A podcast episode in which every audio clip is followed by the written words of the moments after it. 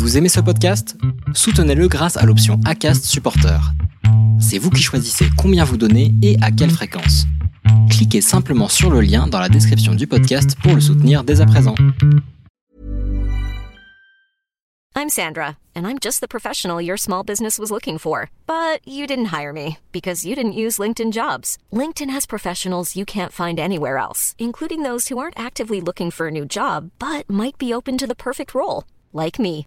In a given month, over 70% of LinkedIn users don't visit other leading job sites. So if you're not looking on LinkedIn, you'll miss out on great candidates like Sandra. Start hiring professionals like a professional. Post your free job on linkedin.com/people today. Et après, il y a la confirmation du diagnostic, pareil, où je le découvre moi, par écrit, du, du scanner, où là, on sait où elle est exactement, on sait la taille qu'elle fait, machin, etc. Et donc, ben, tumeur euh, égale cancer. Les médecins me l'ont dit tout de suite, ils m'ont dit, vu la taille qu'elle a, c'est malin, donc c'est un cancer. Et ben, cancer égale mort, quoi. Donc euh, voilà à quoi on pense. Donc tout de suite, on se dit, ben, j'ai 42 ans, c'est pas juste, quoi. Vous vous apprêtez à écouter la deuxième partie d'un podcast des déviations. Notre média raconte les histoires de celles et ceux qui ont changé de vie. Pour nous suivre et ne rien manquer de nos actualités, nous vous donnons rendez-vous sur notre site et nos réseaux sociaux. Abonnez-vous à notre chaîne YouTube et suivez nos podcasts sur Acast et autres plateformes de streaming. Tout de suite, un nouveau portrait, une nouvelle histoire, une nouvelle déviation. Moi, je suis quelqu'un qui est assez résilient et, finalement, tant qu'on s'attaque qu'à moi, euh, il n'y a pas trop de problèmes. Par contre, euh, il ne faut pas toucher à un cheveu de ma femme ou de mes enfants, enfin de ma meute. J'ai un côté comme ça, assez émeute. Et c'est vrai que ça m'est déjà arrivé euh, dans de très rares occasions, mais par exemple quelqu'un dans la rue qui t'insulte ou, ou, euh, ou qui t'envoie une vanne ou quelque chose, moi ça m'atteint assez peu. Mais quand ça concerne ma femme qui est à côté de moi ou mes enfants, là je peux sortir de mes gonds et devenir assez animal en fait. Et, euh, en fait c'est surtout ça qui m'a... euh, j'ai eu ce côté euh, chef de meute, cette responsabilité. J'ai eu à un moment donné l'impression que je pouvais... que, Enfin très vite, j'ai l'impression que je perdais le contrôle, et notamment financier. Et ça a surtout été ça. Là où finalement euh, j'ai toujours pu compter euh, sur le, soutien de ma famille, de mes amis, que ce soit euh, matériel, que ce soit financier. On a été aidé, même par les institutions locales. C'est-à-dire tout de suite, on a fait appel au consulat pour avoir une bourse scolaire pour nos enfants, on l'a obtenu. Enfin, il y a eu une prise en charge quand même partielle des, des autorités euh, françaises vis-à-vis de nous qui ont été euh, très bien. Ça, pour le coup, euh, on a vraiment, j'ai vraiment eu l'impression d'être soutenu par mon pays, où euh, à aucun moment il a été question de me rapatrier en France pour, euh, et puis en plus rapatrier en France pour quoi faire. Voilà. Donc en fait, à partir de ce moment-là où j'ai perdu mon procès, ça a surtout été une obsession financière de pouvoir me dire, mais eux n'ont pas mérité, enfin ma femme et mes enfants n'ont pas mérité de changer de niveau de vie. On n'avait pas un niveau de vie de, millionnaire non plus, mais ne serait-ce que de pouvoir. À aucun moment, je m'imaginais enlever mes enfants de leur école pour les mettre dans une école publique. C'est très bien, l'école publique, c'est pas là le, débat. Ce que je veux dire par là, c'est que euh, je voulais pas, euh, à cause de moi, qu'ils pâtissent de ça. Et il y a eu une gentille euh, descente aux enfers qui s'est fait tout doucement en fait jusqu'au moment où il n'y a plus de moyens financiers. Et où là on a dû se mettre vraiment en mode euh, on négocie le loyer, euh, ma femme reprend un travail, c'est-à-dire qu'elle était, elle avait son entreprise mais qui marchait comme ci comme ça, elle était en lancement donc elle a arrêté et elle a pris un job salarié pour gagner de quoi compenser ça. Et en plus, euh, elle a été vraiment admirable parce qu'elle a repris, elle a pris le relais en fait. De, c'est elle qui est devenue la chef de meute à ce moment-là, vraiment. Même si on a toujours eu une gestion du, couple et de, la, maison assez euh, bicéphale, on va dire, mais elle a repris ça en main de façon euh, totalement. Enfin, elle m'a laissé faire ma, bonne dépression de mon côté et elle a bien vu que de toute façon il fallait que quelqu'un prenne les commandes du bateau et c'est ce qu'elle a fait plutôt très bien en avalant son orgueil et en allant rechercher un boulot qui était pour lequel elle n'était pas du tout faite. Elle s'est remise à faire du commercial, à voyager, euh, à aller aux clients comme elle disait et c'était quelque chose pour lequel elle n'était pas du tout faite, qui l'emmerdait mais alors à un point pas possible et euh, c'est admirable ce qu'elle a fait. C'est pendant que ta femme a repris un peu les commandes que toi, tu étais en dépression? Oui, alors moi en fait j'ai été en dépression, mais je l'ai su après en fait que j'étais en dépression. C'est-à-dire que c'était une obsession euh, de, je faisais plus rien en fait. J'avais plus goût à rien et je faisais plus rien et je me suis installé dans une espèce de bulle de confort. Euh, c'est bête à dire, hein, mais quand on le vit, on le voit vraiment. C'est-à-dire qu'à un moment donné, euh, tout le monde était là, essayait de me soutenir, essayait de me...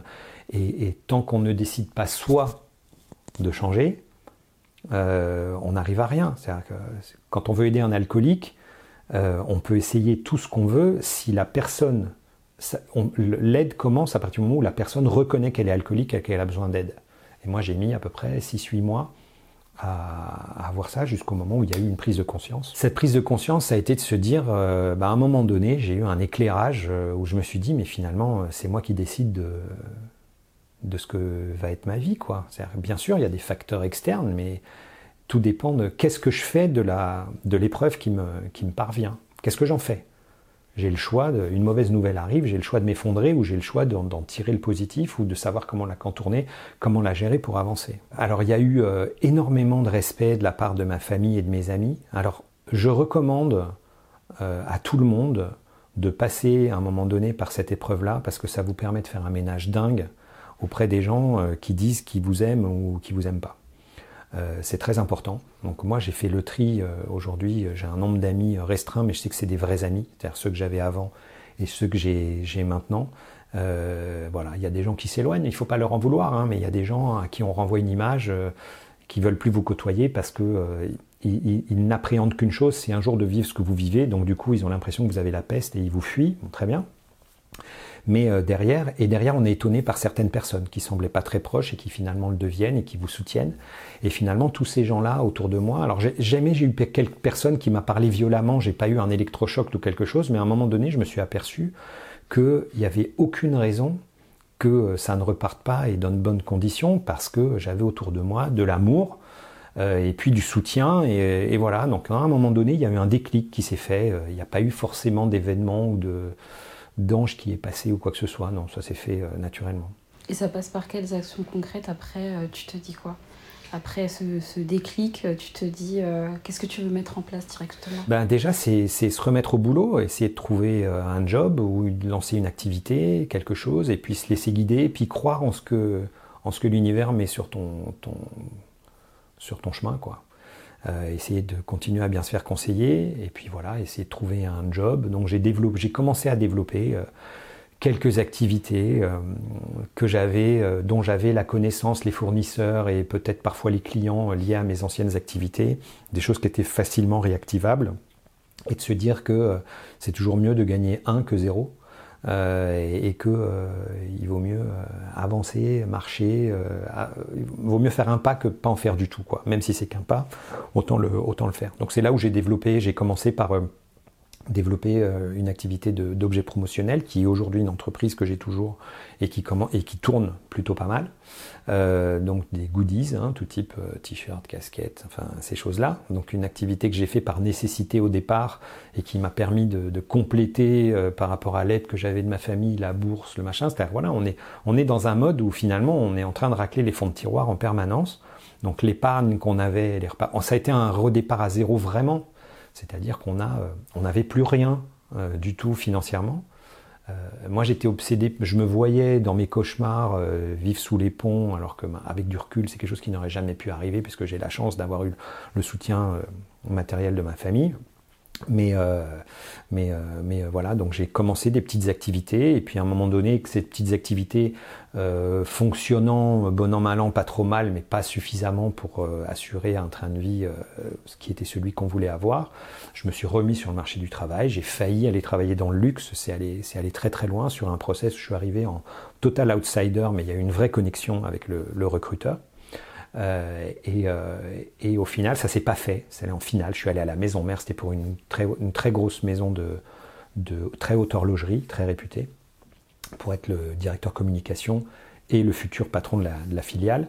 Et au final, ça l'a pas fait euh, au moment de la finale en Suisse, tout simplement parce que au départ, ils voulaient recruter une femme espagnole. Donc forcément, J'étais pas tellement dans le cadre du casting, mais ça m'a remonté le moral énormément parce que j'ai vu, il y a eu vraiment un après ce moment-là parce que je me suis dit, j'intéresse ces gens-là ces gens-là qui, étaient des, énormes boîtes, voilà, très prestigieuses, etc. Je dis si j'intéresse ces gens-là, je peux faire quelque chose. Et je l'ai pris comme un signe du destin qui était de dire, bah non, ça veut peut-être dire, parce que si je prenais ce job salarié, j'entrais en religion dans cette boîte et je devais abandonner tout le reste.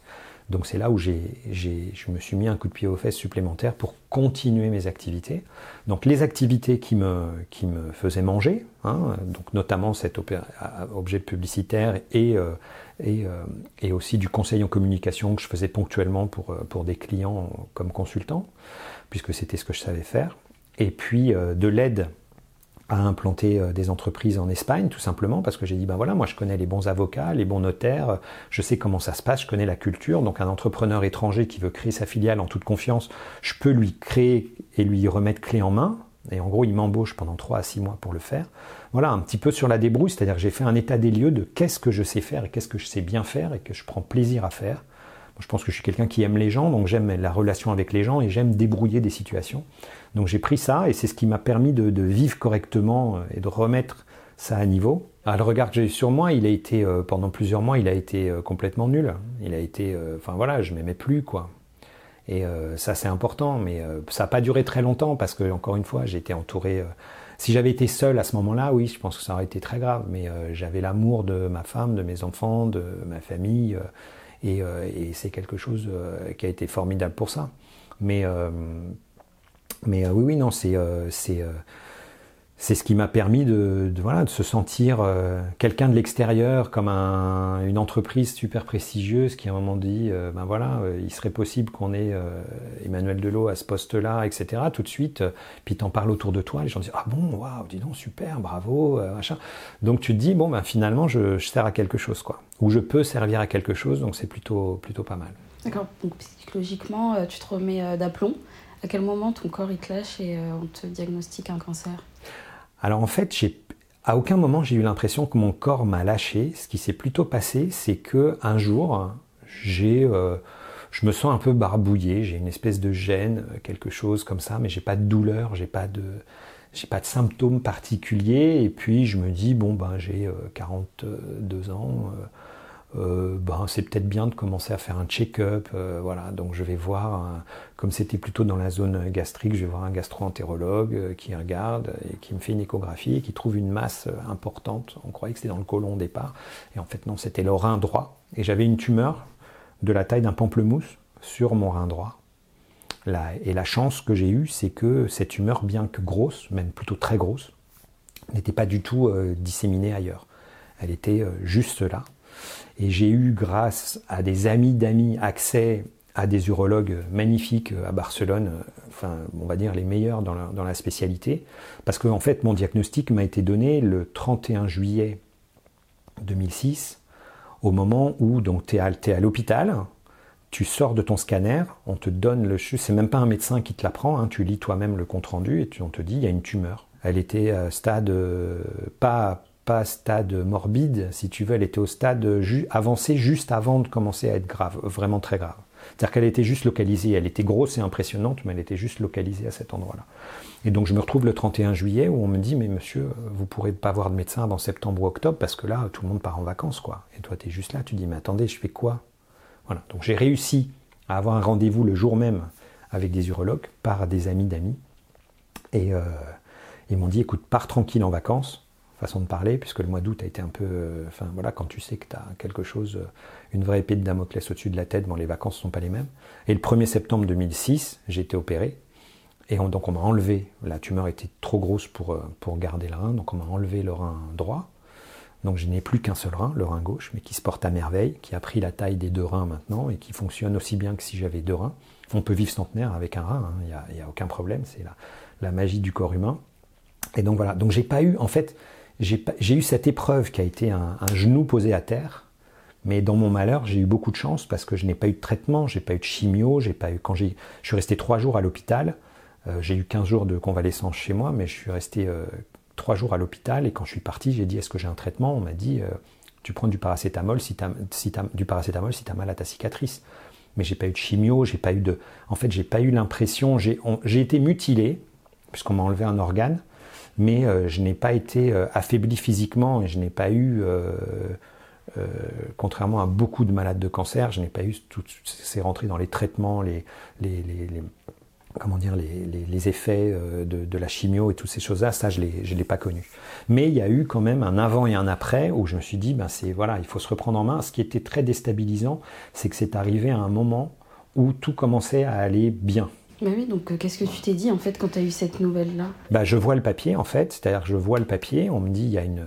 Il y a, enfin, il y a eu un, en deux coups en fait, c'est-à-dire que je suis dans la salle d'attente de ma gastro-entérologue avec le résultat de la de la de l'échographie et on me dit il y a une masse machin et, euh, et enfin c'était expliqué techniquement de façon je le sais après qu'en gros on ne peut pas euh, penser que ce ne soit pas une tumeur Donc je sais que j'ai une tumeur. Je sais que j'ai une tumeur. Et après, il y a la confirmation du diagnostic, pareil, où je le découvre moi, par écrit, du, scanner, où là, on sait où elle est exactement, on sait la taille qu'elle fait, machin, etc. Et donc, bah, tumeur euh, égale cancer. Les médecins me l'ont dit tout de suite, ils m'ont dit, vu la taille qu'elle a, c'est malin, donc c'est un cancer. Et bah, cancer égale mort, quoi. Donc euh, voilà à quoi on pense. Donc tout de suite, on se dit, bah, j'ai 42 ans, c'est pas juste, quoi. Et, en fait, j'ai eu ce côté pas juste et ça a pratiquement, euh, ça a pratiquement été immédiatement un réflexe. Et c'est là où je me suis aperçu que euh, tout dépend de la réaction qu'on a par rapport à ça. J'avais autour de moi euh, des gens qui me soutenaient et je voyais dans les yeux de ma femme, dans les yeux de mes enfants, on les a assez, on leur a dit que j'allais me faire opérer, que machin. Ils n'ont su qu'après, ils étaient encore euh, assez jeunes, donc on voulait pas non plus les, traumatiser avec ça, même si ça a eu un impact sur eux. Mais, euh, mais je savais que euh, tout le monde me soutenait, tout le monde me souriait, etc. Mais voilà, je sais que ma femme s'est vue veuve, que ma mère, pour qui je suis son adoration, parce que je suis son fils unique, voyait perdre son fils, son machin, etc. Et c'est là où je me suis dit, je peux pas leur faire ça. Voilà j'ai un rapport à la mort qui est, euh, voilà, moi je veux mourir en bonne santé, c'est-à-dire je veux vivre très vieux, et je vivrai très vieux très certainement, mais euh, j'ai pas, euh, je me vois, pour moi la mort c'est partir de ce monde, mais en ayant laissé les choses propres et, en, et que les gens qui reprennent derrière le prennent dans de bonnes conditions. Donc c'était pas juste que ça arrive à ce moment-là, voilà. Et surtout que c'était arrivé par des, par des causes où il y avait énormément de facteurs extérieurs. J'en ai voulu à énormément de gens à ce moment-là. Vous imaginez à qui? Je leur en veux toujours. Euh, mais euh, j'ai appris à. Voilà, mais euh, donc ça a été ça ma réaction en fait. Mais c'est clair qu'on vous dit que vous avez un cancer, vous pensez à la mort immédiatement. Et en fait, je, on me diagnostique mon cancer, enfin ma tumeur, parce que cancer c'est un bien gros mot. En fait, j'ai l'impression d'avoir un gros bouton qu'on m'a enlevé. Et encore une fois, j'ai pas eu tout ce qui va avec, quoi. Et ça, c'est ça, c'est quand même, je pense, c'est le gros avantage aussi, c'est-à-dire que j'ai pas été mon corps n'a pas été pollué par euh, ces produits qui sont finalement nocifs, hein, qui tuent la tumeur, mais qui tuent le reste aussi. Et donc, euh, j'ai mon diagnostic, je pars en vacances, donc on part à Majorque au Baléares, euh, et puis l'été a été un peu compliqué, quoi, parce que les nuits sont agitées. et c'est là où j'ai commencé à, sur YouTube, je sais pas pourquoi, je sais pas si c'est l'univers qui m'a envoyé ça ou je sais pas quoi, mais des, vidéos sur certains thèmes. Et puis j'ai un ami à l'époque, à qui je dis, bon, bah, qui prend de mes nouvelles, je me souviens par WhatsApp, je dis, bah voilà, on m'a diagnostiqué ça, on m'opère le 1er septembre, mais bon, voilà ce qui se passe, etc., machin. Et il me conseille un livre, qui est un livre de développement personnel, qui est le premier que j'ai lu, qui s'appelle La Clé, euh, qui parle de loi d'attraction, en fait. Qui parle de loi d'attraction, qui parle de bah, qu'en gros on attire, euh, on attire ce qu'on aimait euh, et, et, euh, et, j'avais jamais été confronté à ça. Alors aujourd'hui on en parle énormément de la loi d'attraction et tout ça, mais j'ai découvert ça et puis en lisant le livre, je pouvais pas m'empêcher de faire des parallèles avec ce qui m'arrivait. Et je me suis dit mais en fait ce que j'ai eu, je l'ai attiré, le bon et le mauvais et je m'apercevais après, basé sur des exemples concrets de ce qui se passait dans ma vie, que telle ou telle chose qui m'était arrivée mais c'est arrivé de façon logique, puisque avant j'avais fait ça, ça, ça, ou j'avais réagi comme ci, comme ça. Voilà. Et de fil en aiguille, je m'y suis intéressé de plus en plus, donc j'ai commencé à écouter des audios, et puis j'ai commencé à m'intéresser à d'autres livres, mais toujours en essayant de ne pas rentrer dans un mode, euh, euh, un mode gourou, quoi. C'est-à-dire qu'il y en a certains, on pourrait euh, prendre telle ou telle personne pour son gourou. Moi, je dis toujours, faites-vous votre propre recette magique. Allez prendre un petit peu d'un tel, un petit peu d'un tel, un petit peu d'un tel, mais faites-vous aussi votre propre, votre propre recette magique de, de, votre routine. Quoi. Voilà. Est-ce que tu dirais que c'est ce qui t'a permis de te relever, à la fois ce livre de développement personnel, les conseils d'un ami, ta famille? Oui, ça aide, ça aide beaucoup. Ça aide beaucoup parce que ça, ça, ça donne des, des béquilles, des soutiens. Euh, ça montre qu'il y a une voie, qu'il y a quelque chose, et puis qu'on peut euh, surtout, euh, qu'on, il faut prendre conscience qu'on est le maître à bord, quoi. Tant qu'on a un cerveau qui fonctionne et qu'on n'a pas de handicap particulier qui nous empêche d'aller d'un point A à un point B, on est totalement libre et maître de faire ce qu'on veut dans la vie. Aujourd'hui, je, suis animé, et pas obsédé, mais animé par le fait que il faut pas que ça se reproduise. Il faut pas que ça se reproduise, mais en même temps, je sais quelle clé activer pour pas que ça se reproduise. Moi, mon équilibre, c'est que toutes mes journées commencent forcément par une demi-heure de méditation. Ça m'aide énormément, ça fait une bonne transition entre la nuit et le, et le jour et ça me permet de remettre les bases et de partir sur une base positive pour ma journée. Donc ça, c'est hyper important pour moi. J'essaye de faire, d'avoir une activité physique euh, au moins trois fois par semaine. Voilà, et puis j'essaye de manger euh, sainement, faire attention, et puis surtout être à l'écoute euh, de mon corps et de mon esprit, quoi, tout simplement. C'est vrai qu'avant, j'avais un peu l'impression que je pouvais on, a vite fait de se croire immortel, surtout plus on est jeune, plus on se croit immortel. Donc euh, on, se dit c'est pas grave, je peux bouffer et boire n'importe quoi. Euh. Bon, après il faut que jeunesse se passe, hein, c'est bien de passer par là aussi, mais à un moment donné, c'est quand on se rend compte qu'on n'est pas immortel. En fait, j'ai un copain un jour qui m'a dit Est-ce que tu as, senti, senti, as senti le souffle du boulet de canon? C'est exactement ça en fait c'est à un moment donné, ça arrive un truc dans ta vie où tu dis mais en fait, euh, en fait ça peut s'arrêter quoi. Donc, mais en fait on peut, mais tu t'aperçois en te documentant, en te renseignant, tu t'aperçois que tu peux. Alors bien sûr, tu n'es pas à l'abri, euh, tu peux te faire renverser en traversant la rue, en sortant de chez toi. Tu n'es pas à l'abri d'eux, mais tu t'aperçois que par une hygiène de vie correct. Je ne parle pas de, devenir un ayatollah euh, du véganisme ou des choses comme ça, mais avec moi je, mange correctement, mais j'aime bien euh, je suis allé dîner au restaurant avec mon fils hier soir, on a bu une bouteille de vin à, deux, bon bah voilà, on a picolé, mais on a passé une bonne soirée, mais aujourd'hui j'ai jeûné, donc je sais que je suis en train de remettre mon, corps dans un état sain, mais je sais que par une vie à peu près saine, on peut réduire de pratiquement moitié les chances d'avoir une maladie grave et, on augmente ses chances de, vivre en bonne santé. Il n'y a pas grand-chose à faire en fait. Ce n'est pas forcément une question de moyens, ce n'est pas forcément une question de temps, c'est une question de où on fixe ses priorités tout simplement. Ce qu'il faut comprendre, c'est que si la machine, c'est-à-dire vous, euh, si vous prenez pas soin de la machine au départ, c'est comme une voiture. Hein. Si tu mets jamais, si tu remets jamais un peu d'huile, si tu fais jamais le plein, si machin, au bout d'un moment tu laisses aller et du jour au lendemain, clac, la bagnole. Elle... Donc si tu veux que ça marche, et très souvent on se dit j'ai pas le temps parce que j'ai trop de travail, j'ai pas le temps parce que j'ai ceci, j'ai cela, j'ai pas les moyens parce que machin. Enfin tout ça c'est des conneries. On arrive toujours à trouver un moyen.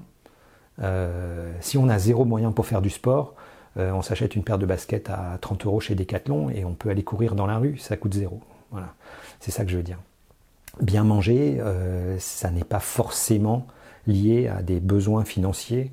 Euh, on peut faire ses courses de façon plus intelligente en réfléchissant à ne rien jeter. Enfin bref, tout ça. Et donc quand on a compris que soit, c'est-à-dire la machine, physiquement et intellectuellement, elle a besoin d'être au top pour pouvoir derrière tout faire, c'est génial. Parce que si on sort en boitant, on fait forcément moins bien les choses, alors que si on s'est évertué avant en prenant un petit peu plus de temps sur, pour soi, pour, être, pour sortir correctement sans boiter, ben on s'aperçoit qu'on peut aller plus loin. Est-ce que tu peux euh, nous dire ce qu'est la PNA pour des personnes qui ne connaissent pas et son objectif?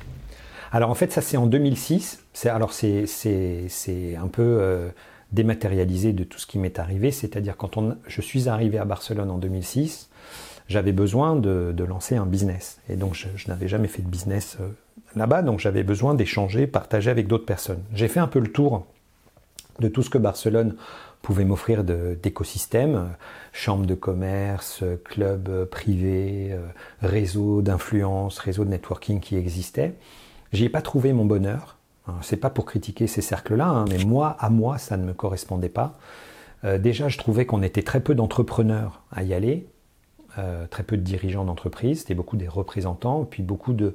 Le peu d'entrepreneurs qu'on était à aller dans ces cercles, on avait l'impression un petit peu d'être donné en pâture à des avocats, des consultants, des gens qui étaient là pour nous vendre quelque chose, alors que nous, en fait, ce qu'on cherchait avant tout, c'était à partager notre solitude d'entreprendre. Moi, je reste persuadé d'une chose, la meilleure façon de faire du business, c'est de décrocher son téléphone pour aller chercher des prospects, faire de la communication. Ça, c'est attaquer dans le dur pour aller les chercher. Mais partager entre chefs d'entreprise, se coopter, euh, se conseiller, euh, ça amène aussi à moyen long terme sur, sur du business. Et je voulais avant tout ça, rencontrer d'autres chefs d'entreprise pour partager avec eux sur les best practices, savoir ce que je pouvais faire pour lancer, euh, me lancer et faire du business. Ne trouvant pas ce club idéal, un réflexe d'entrepreneur, on s'est dit, on était six copains chefs d'entreprise à faire le même constat, on ne trouve pas le club idéal pour nous, ben on va le créer nous-mêmes. quoi. Mais sur un mode, voilà, plutôt que d'aller dépenser des fortunes dans des repas de cercle privé où finalement on reste entre nous parce qu'on ne veut pas être emmerdé par les autres, déjeunons ensemble. Donc on a commencé à faire un déjeuner tous les mois et puis on a ouvert ça, toujours sur un mode gens sérieux qui se prennent pas trop au sérieux parce qu'il n'y a jamais eu de plan de carrière pour la Peña en fait. Elle est née euh, totalement, elle m'a été inspirée en fait par euh, mon oncle de Majorque. C'est de là que vient le nom. Un Espagnol quand il dit qu'il est avec sa Peña, c'est qu'il est avec son cercle de confiance. Pour quelqu'un de ta Peña, tu caches un cadavre dans le coffre de ta voiture euh, sans poser de questions. En exagérant bien sûr, mais je veux dire c'est ça. Quelqu'un de ta, ta Peña, c'est ton cercle intime, c'est plus que les amis, c'est pas la famille, mais c'est vraiment les gens sur qui tu peux compter et, qui peuvent compter sur toi. Pour un, espagnol, il comprend tout de suite ce que c'est que tes potes, quoi. C'est vraiment les, gens, les gens proches. Et donc mon oncle, toutes les semaines, il allait déjeuner avec sa peña, et autour de la, table, il y avait lui qui était architecte, il y avait le maire de la ville, il y avait un commissaire de police, un juge, un gastro-entérologue, machin, etc. Tout ce petit monde se conseillaient. Alors leur objectif, c'était bien manger, bien boire entre amis. Donc ça, cet objectif, il était toujours atteint. Ça, aucun problème, on leur faisait confiance pour ça. Et puis, mine de rien, ben, quand tu es architecte, que tu as déjeuné en face du maire de la ville, et que en dans la discussion, tu vois qu'il va pouvoir te débrouiller un permis de construire euh, que tu attends anormalement depuis six mois, et c'est juste parce qu'il y a euh, un de ses, son équipe qui n'a pas fait son boulot, et eh ben, il va te solutionner ça. Voilà, c'est à ça que ça doit servir ce networking-là. Je te rends service, tu me rends service, on partage, je te donne un conseil parce que je t'aime bien. Et puis, le jour où j'ai besoin de ce que tu vends, je vais faire appel à toi, bien sûr. Mais on a appris à s'appréhender et à se connaître avant. Ou peut-être même que pour X raisons, je vais jamais avoir besoin de ce que tu vends, mais dans mon entourage, j'ai des gens qui sont intéressés pour ce que tu vends et juste parce qu'on est amis, je vais te les présenter pour que tu puisses faire du business avec eux.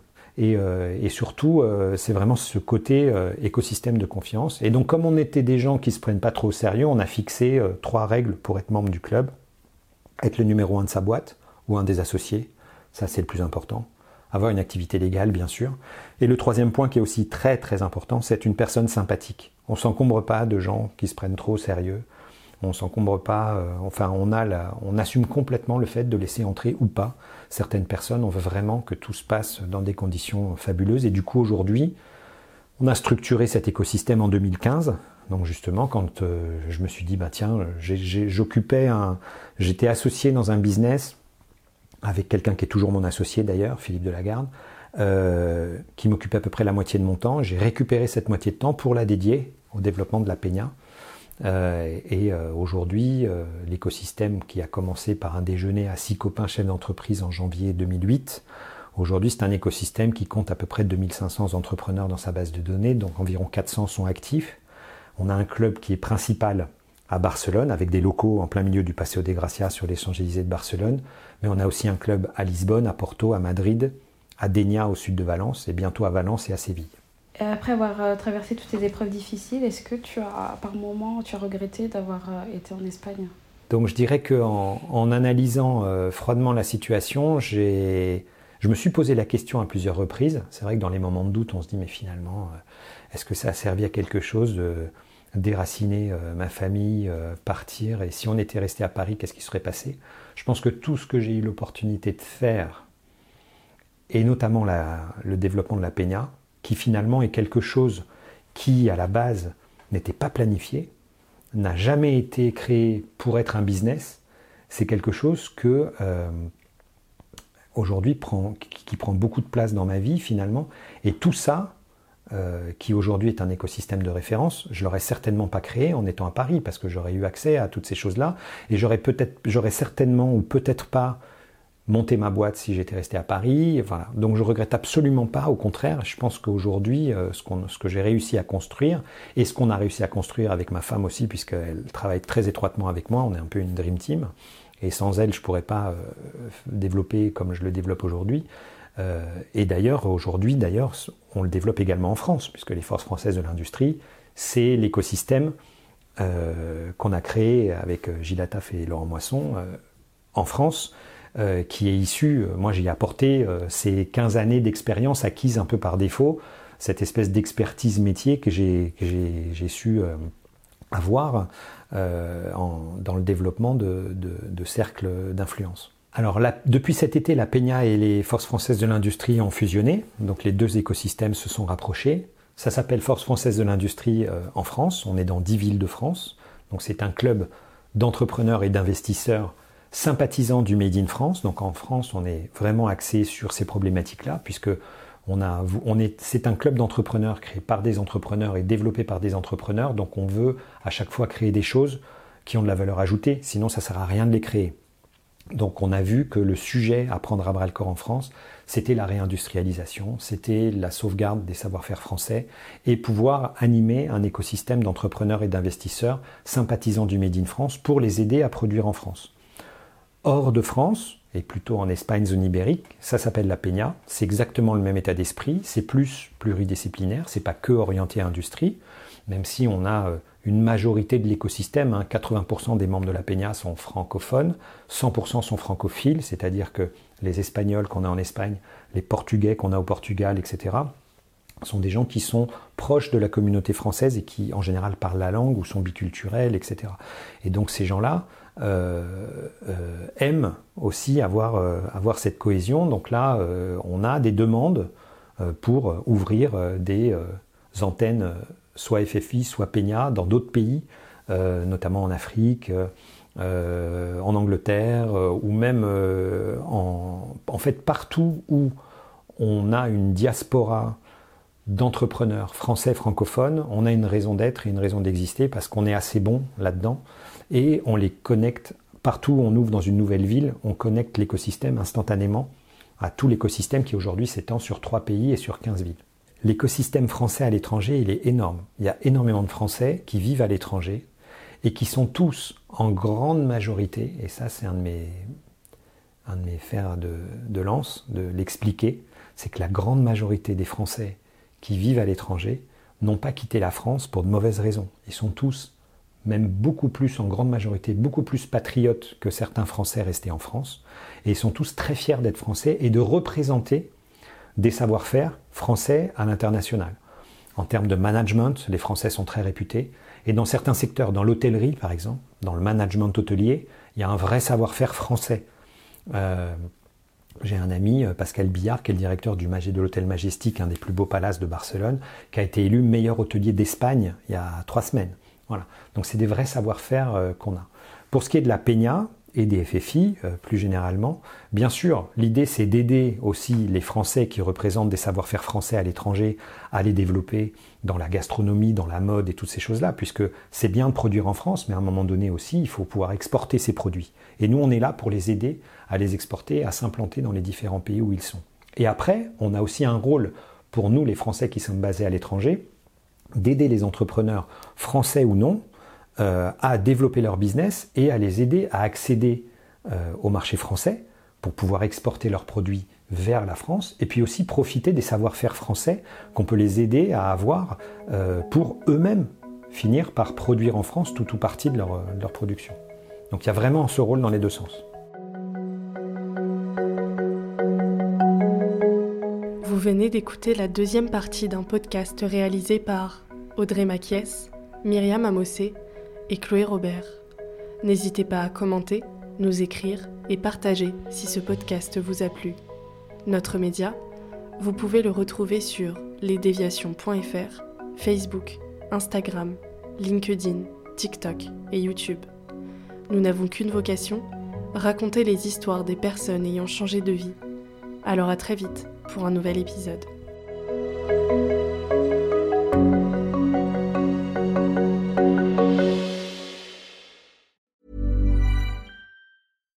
Hi, I'm Daniel, founder of Pretty Litter. Cats and cat owners deserve better than any old-fashioned litter. That's why I teamed up with scientists and veterinarians to create Pretty Litter. Its innovative crystal formula has superior odor control and weighs up to 80% less than clay litter. Pretty Litter even monitors health by changing colors to help detect early signs of potential illness. It's the world's smartest kitty litter.